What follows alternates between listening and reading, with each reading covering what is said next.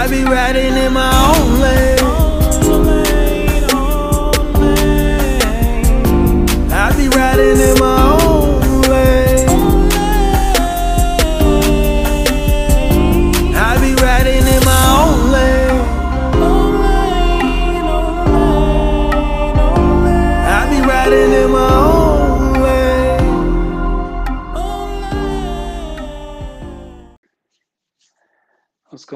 going on? Let's see.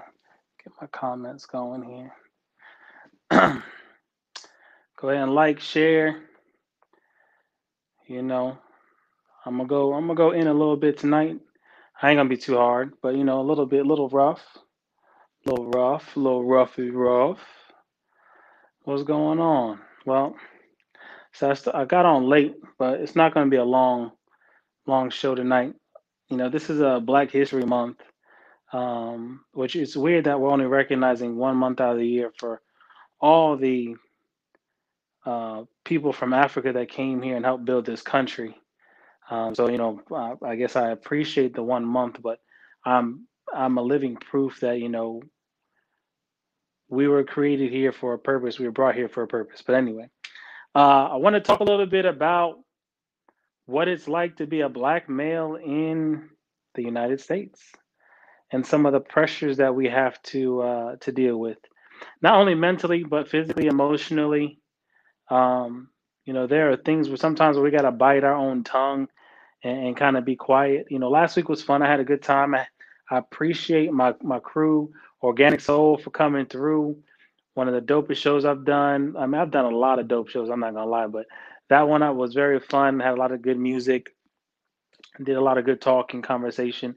But um, but this week I was gonna I was gonna put on a guest, but I decided to just go ahead and talk to you guys and, and share some things with you that's on my mind uh, about what you know what what I'm dealing with as a black man in the United States of America.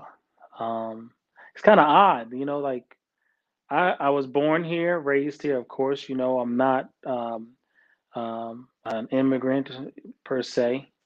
Um, I have a lot of mix mix in me. I have some white, I have some Indian, um, I have some West African uh, in my blood.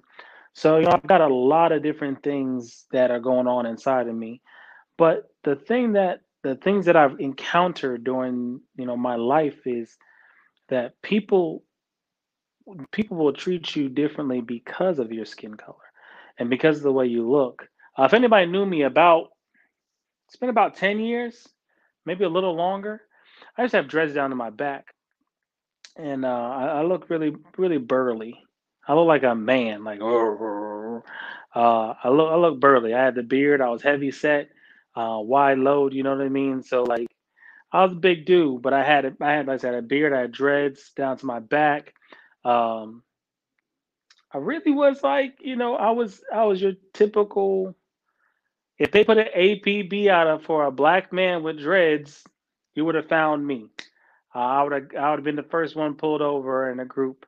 Um, and so that that was what I did. And I worked in a corporate company. I worked for a law office, and I loved it. I loved working law. I mean, law. That's what I'm going to school for now. I'm going to finish my criminal justice degree here next year, and then I'm going off to law school um, because I really feel like I want to be an an asset to the community. So you know, I'm just working on these things. You know, I'm trying to trying to build and be a better person in this world and be able to really provide for my family and take care of my community. I want to do all the things that you're supposed to want to do. But I also come with the realization that I'm not going to be accepted everywhere that I go. Um, so I was working for this law firm, had my dreads. I'm a very intelligent young man. I catch on quickly. Um, and I was going through the process. You know, I was, I was doing things. I started running a section of my department. Um, and that went really well. A lot of people didn't understand why I got the job because I wasn't there that long, but I, I was intelligent. I knew how to do things. I understood the processes. I asked questions. I wanted to learn more. I wanted to gain knowledge. I didn't want to be pigeonholed. Um, that's one thing a lot of us have that problem is we get pigeonholed in a position we don't want to ask to expand. But I've always been one to ask to expand, so I, I've, I learned new things. So um, I wanted to grow in this company. I wanted to grow in the firm because you know law was was a heart I may not have enjoyed what we were doing in that part because I was handling foreclosures, um, but I just loved the fact that I was around law and attorneys and got to learn not only the lingo but how to read documents. Like I was eating it up, eating it up. But then there was this position that came, and this position was pretty a decent pay, pay, position where you would be working directly with the partners of the firm. And um, now I'm not saying. Let me tell you a story.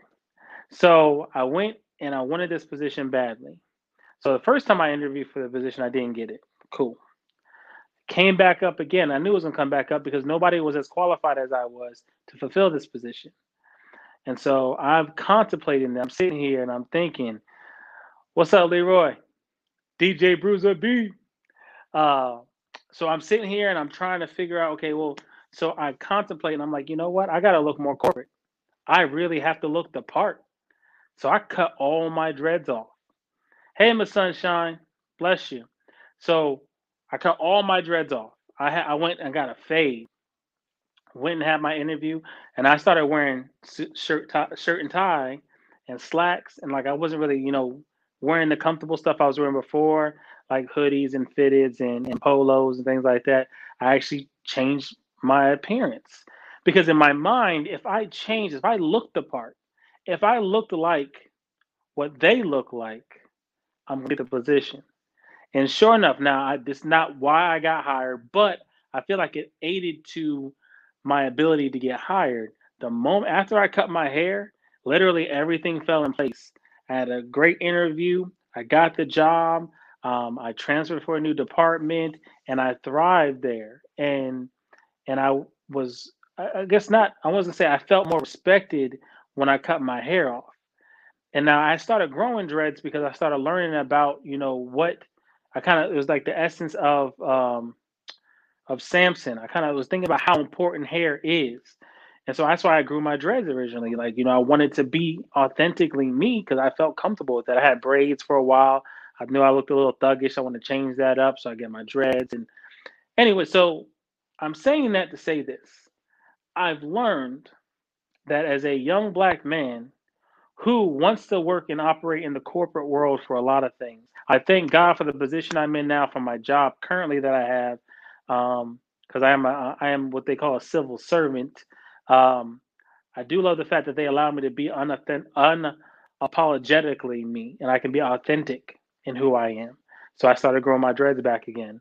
Um, but I've learned though that people do perceive you because you're a young black man, and I have education. I, I am, like I said, I say I'm very intelligent, but there are walls that are put up or designed to put up to stop us from moving forward. And I have to try to educate other young men. Listen, there's a certain way that you carry yourself. Um, so I am I am a part of the uh, firearms club. I do believe in having weapons and taking care of your family and protecting your family. I've been like that way for a long time. I'm not I'm not saying I'm advocating or anything like that. I'm saying that's just what I believe. Your beliefs are your beliefs. Um, so I believe so in, in the state of North Carolina, you can open carry, but I am not able to open carry, and I'll tell you why. And it's a double standard, and it's it's it's uncomfortable, but so I, especially in the day and age of wearing a mask, right? So we have to wear a mask everywhere go. We go. So one one against me is I'm a black man. Two against me is I have to wear a mask everywhere I go. Three against me is if I have a pistol on my hip as I walk into any store where it's legal to carry open, I'm going to not only get side eyes, I'll probably get a phone, uh, the 911 will probably get a phone call, and they'll probably come out and have a conversation with me. Not because I've done anything wrong, but because I'm a black man in America. I walked into a store the other day, uh, last week, and there was a tall white guy who had his mask on, but he was open carry. And I was like, I felt a disservice because if I'm an American citizen and you're an American citizen and we both have the same rights, why can't I do what you do without the fear of that something bad is going to happen to me? Why can't I live the same truth that you live? And that goes back to the common saying we live in two separate Americas. We live in an America for people who are white, and we live in America for people who are black. We are not the privileged. We are the ones that have, always have to bring ourselves out of the mud to survive every day. We have to fight a fight every day to make sure that I that nothing happens to me because I'm black. I'm not even talking about the crime within our own communities. That's something else that we will we'll talk about eventually. But for me, as a black man, when I step out, like uh, I got into an accident a while back, and it was like everybody kept on checking on me and making sure I wasn't going to spaz out. But I I was fine. I was happy to be alive. But because because there's this this stereotypical thought that we don't know how to control ourselves in crisis and we don't know how to handle ourselves when crisis shows up. I mean, that was elev- uh, that was relevant during Tus- Tuskegee. That's the reason why they didn't want us to fly in the first place because they didn't think we knew how to control ourselves. They didn't think that we could handle the altitude. They didn't think that we were capable of being civilized humans and protecting a country that we have learned to grow and love. I respect the United States of America. I do. Uh, I don't agree with how a lot of my ancestors and uh, got brought here, but I do believe in this is the home of the free and land of the brave. Okay, let's do it. If this is what we're really believing in, then I need to start being treated as an equal. And we've gone through the civil rights march. So Now we're in the Black Lives Matter era, and and and we have still yet to be seen as equals. And so I'm sharing with you tonight that that is something that is on my heart that I really think that we should start focus on as the black community because to walk outside these doors I know somebody has to be praying for me every day to make sure I make it from point A to point B. That it's not going to be a misidentity. I'm not going to have to be worried about because I am a black man who drives a nice car that has a good job. Like I wear shirts and t- suits and ties sometimes. I don't have worn a jacket in a while, but I wear nice shirts and ties and slacks, and I look I I dress appropriately, but yet I still get the side eyes or I get the people moving their purse out the way thinking I'm a thug. And and the problem is it's because of the color of my skin. It has nothing to, nothing to do with me being a black man. I mean, being a man itself. It's because I'm black. So there's a disservice that happens to us as black men, and we have to first acknowledge it. And and I'm saying this because I'm I'm about to get into something really deep real quick that a lot of us don't talk about. But we have to acknowledge it and we have to come to an understanding that there are curses that we have to break and that we've been fighting for years. Um, I remember the first time I ever experienced racism. I was actually living in New York. And um, we, we moved back to New York from Idaho. Um, and I went to school. I was going to school. And this young white kid was like, You a darky. You just, you, you a darky. We're to start calling you garbage bag and literally like i'm trying to figure out why why why the hostility like i i haven't said nothing to this kid but obviously the household that he was raised in even though we're talking about up north we're talking about new york uptown that doesn't mean that racism didn't exist or bigotry didn't exist that was my first real because my the rest of my life other, other part of my life i lived in idaho where we had our own black church you know what I mean? Like we were literally it was segregated within the military. And we'd fellowship with the other white church every once in a while, but that was it. And then but all my friends were white. There wasn't a lot of us black people on the base, but I mean there was enough, but I was I had all most of my friends were white kids. So to come to a New York City, a place that's supposed to be the melting pot and experience my first racial situation was deep. And then I had to come, then I came down south. And this is the place where I really learned about the color of my skin and what people thought about me. Because I do I, I was a talker, I ain't gonna lie. I was one of the kids in your class that was always talking. Teacher tell you to shut up and I'm still talking. I was one of those kids. But as I got older, I realized that there was a lot of favoritism between blacks and whites. Uh, when I started taking advanced courses, is when I seen it the most. Um, I seen how the black kids were coddled Even though we were intelligent, we were in advanced courses. I mean, I may have been bad, but I was smart.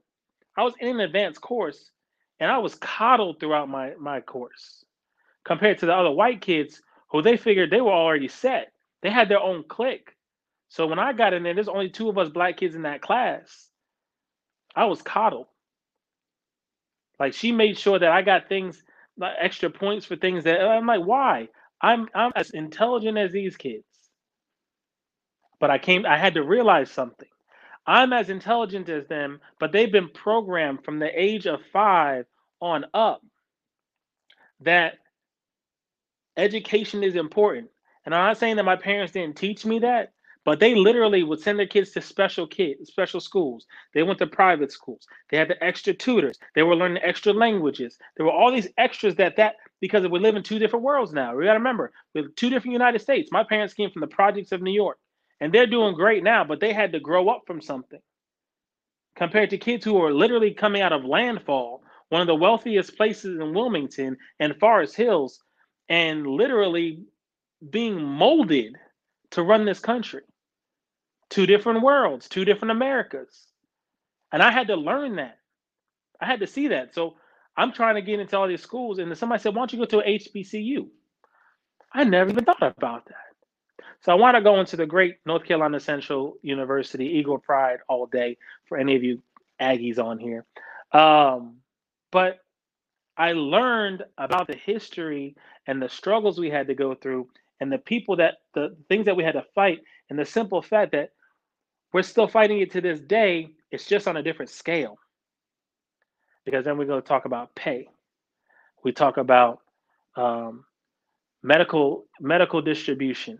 We talk about uh, housing and how how housing is designed to keep you stuck in the loop of getting support from the government.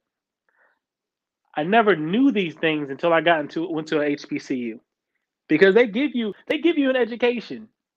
They give you an education. So I learned a lot. I, I learned a lot of bad bad traits, but I learned a lot. Uh, to be honest with you, I learned a great deal of how to survive in a world that wasn't designed for me to win it. And it's hard to say, but it's the truth. This world is as much as we are supposed to be an equal opportunity country. This world is not designed for black people to win it. It, it never it wasn't created or designed for women to win it either.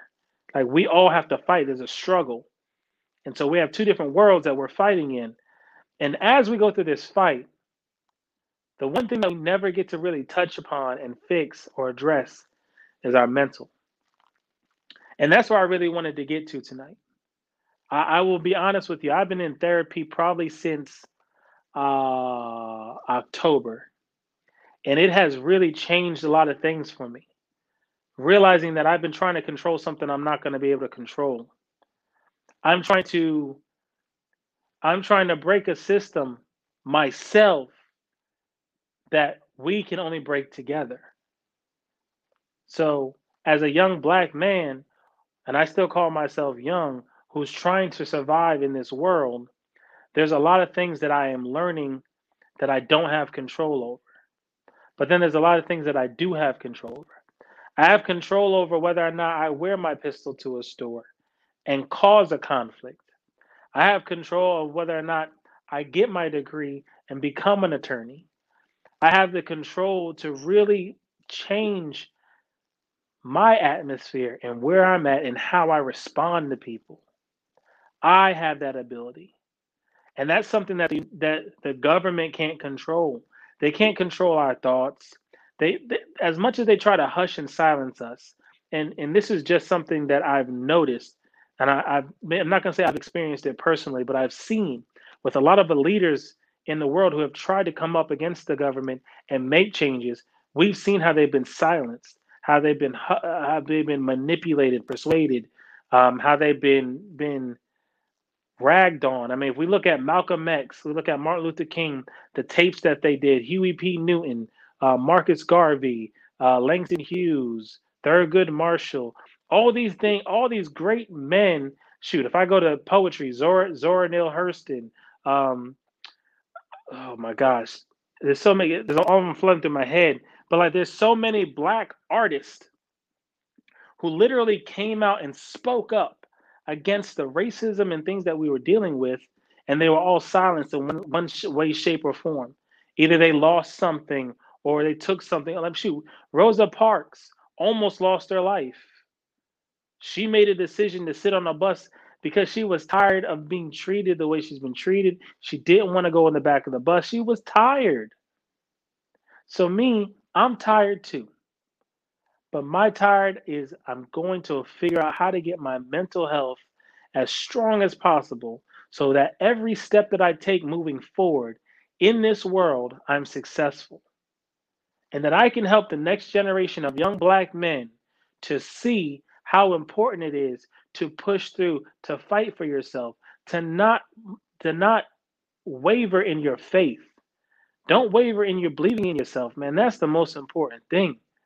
So, yes, this is a little deep, but I just want to be honest. I want to be transparent. You know, that's what I like to do. Um, I can be fluffy fellow all day long, but at the same time, I'm a I'm a black man in America who has to figure out how to survive on a daily basis, and and and not only survive but be successful. To be successful, to be to be something that is a molded mold in the community I don't want my name to just be out there because I do a podcast. I want my name to be out there so people understand that we can accomplish anything, no matter what's going on in our lives. We can accomplish anything. I would did not I did not grow up in the uh, uh I'm I'm gonna be I'm not gonna lie I'm I'd be jealous of my parents. My parents are in a nice house. They do whatever they want. They travel when they want. They you know they living it up. We didn't grow up that way.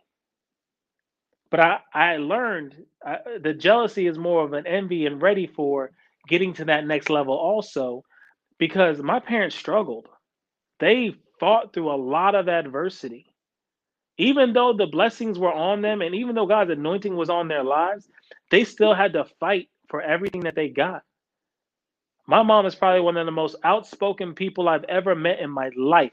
And I emphasize ever met because she stands up for what she believes. If you're doing wrong, she gonna say something. And if the consequences are you don't like her, then you don't like her. But she will not be silenced. And I need to be that way every day of my life. And I'm I'm learning to be that way. I'm learning to be to be as strong of a black man as I can be and not allow other people to dictate who I am or what I do or when I do it or how I do it. Because guess what? They don't control that. I do. If somebody doesn't want to give me their business because I'm black, great. Because I know that there are other businesses out there that will take my money because it's green. And I'm going to fight for what I want. I'm not going to just sit back and allow things to happen. None of us should. This this is supposed to be our month of recognition, of of admiration, and to really support each other because this is Black History Month. Now, we should be doing this every day, but I'm going to emphasize the month because it's something that we all know about. Every day, you should be wanting to push somebody to be the greatest thing that they can be. Every day, you should be talking to other Black people and encouraging them. Every day, we as a society, as a community, should be finding out ways that we can help each other financially so that we can all get to the next level.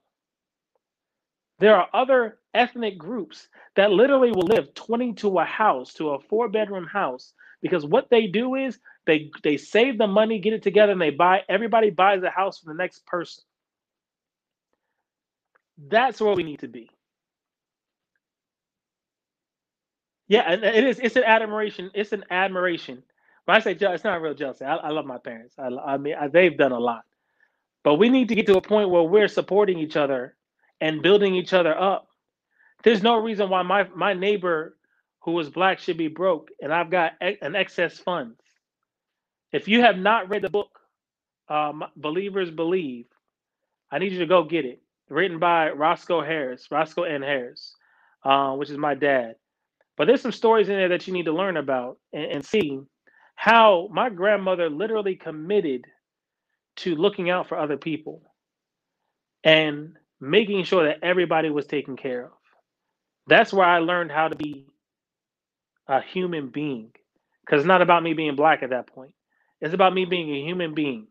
I, if I told you how many people lived with my family because something went on in their lives and my parents had an extra room and we sacrificed to make sure they lived with us, they had somewhere to live, it's crazy. I know my probably my last, probably like, oh, at least five years of school, somebody was living with us. My parents were making sure people were taken care of because that was how that was the humane thing to do. So I say all this to say we have to get our stuff together. We have to come on one accord. We have to really grow. And we have to understand that it's not just about the physical. There are mental things that we need to work on with each other, communicate which Just imagine if you talk to people about what's going on in your head and how you're feeling, what a relief it would be. So I'm encouraging you today, Mr. Fluffy, aka Mr. Evo, out here in these streets, telling you that it is okay to communicate so that we can all heal and get better. Because when we're healed and get better, we are going to turn this world upside down. And, and I'm saying it like we literally could have the biggest movement ever if we all just joined forces and made some small changes. Black Panther Party was probably one of the best examples of what we can do for our own communities. Serving breakfast, serving lunch, providing clothes, providing shoes, paying rent. Like literally, as a community, they did this. Now, I'm not talking about all the civil stuff that they went through. I'm talking about the community based love and support that they showed one another to make sure that their brothers and sisters in their communities were not hurting and stop and, and that they stop depending so much on the government to take care of us. Because we've complained so much about what the government doesn't do for us, but we go to the government for everything in the world. And if we came together as entrepreneurs, business owners, doctors, lawyers, um, CPAs, if we came together as a community and tapped into our community, do you know the change we can make in this world? Do you know how if we wanted, if we knew somebody who was vetted and could con- control themselves and handle themselves in Congress, we could literally make a decision, have a community conversation, and raise that person up through the ranks? Because there are other nationalities that do that all the time. We could do it, we have the ability. We are the global majority. Think about that. We, us Hispanics, we are the global majority of the United States. We make up the largest portion of the US, and yet we are not the ones running this country. Think about that. Because we all want me, mine, and that's it.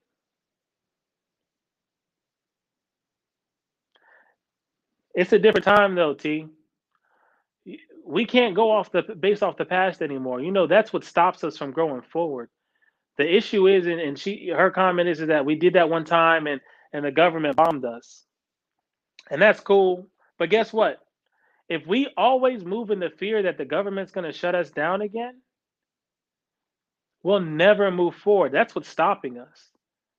People don't want to hear that we can we can make a difference but but then because there's always that one person says, well, when we did it back, no, okay, I get it.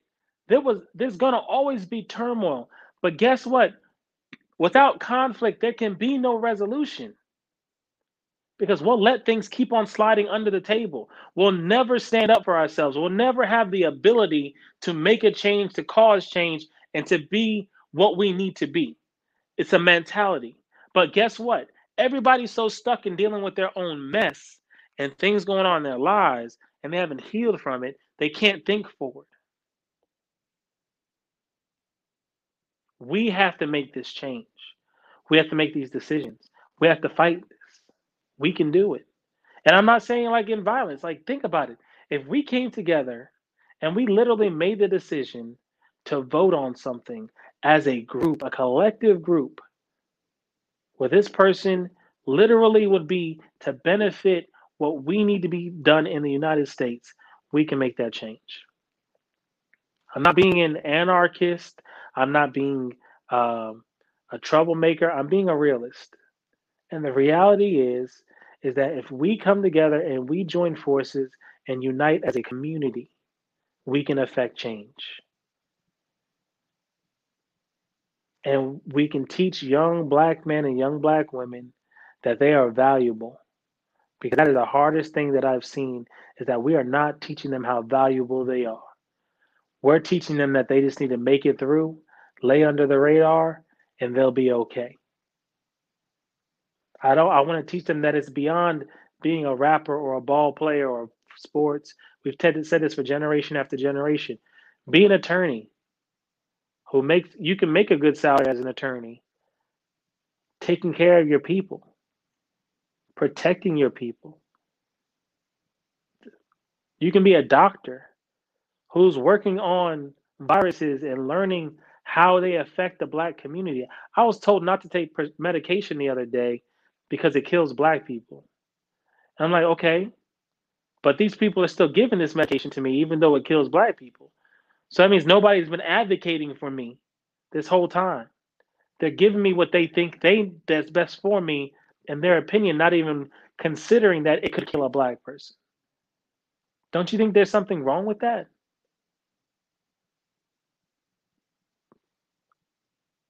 So, I hope that you guys are hearing my heart. You know, this was not uh, this. I had plans, but this was really. I was trying to figure out how to go through. You know what I was going to do today, and I've been thinking about it. But I was sitting in the car. I was coming home, and I was having a discussion. Um, and during the discussion, I heard this. You got to be honest and transparent about what you're dealing with, not only mentally but as a black man um, because a lot of people are not going to understand what we go through. Um, I can't talk for a black woman. I know that it's hard for black women. Shoot, we make it hard for them as black men. We give them so many reasons to not trust us, to not feel like we're going to be there to support them. I mean, there are things that we do that we need to stop doing because we're supposed to be the head. We're supposed to be the head not the tail. We're supposed to be the leader of the house. We're supposed to be leader of the community. That's the mandate that we were giving, and we are slipping we are slipping terribly. I, I, I can admit I was one of them. I'm trying to do my best now to get better. So I hope that you guys enjoyed this conversation, this real talk. I try to keep it 100 as much as I can and let you guys get a little glimpse of who I am because I don't always give these sides of me. You may get the funny side, the smart side, the conceited side, but at the same time, I'm also Jay. I'm also a young man who's trying to make it in the world that sometimes it seems like it's not designed for me to win in. And I just want to win. And I want you to win. And I want us to be successful. And I want us to be happy. And I want us to grow together. So I hope that you had a good time tonight. I hope that this was a um, something I would encourage you, let you know that if you are dealing with this, not the only one. Um, but I'm out. I love you. I hope that you have a great rest of your week on purpose. Make sure you go get the book, Believers Believe. It's on Amazon, Pastor Roscoe Harris. And, and uh, I love you guys. Peace. Duh. A4S Music. I be riding in my own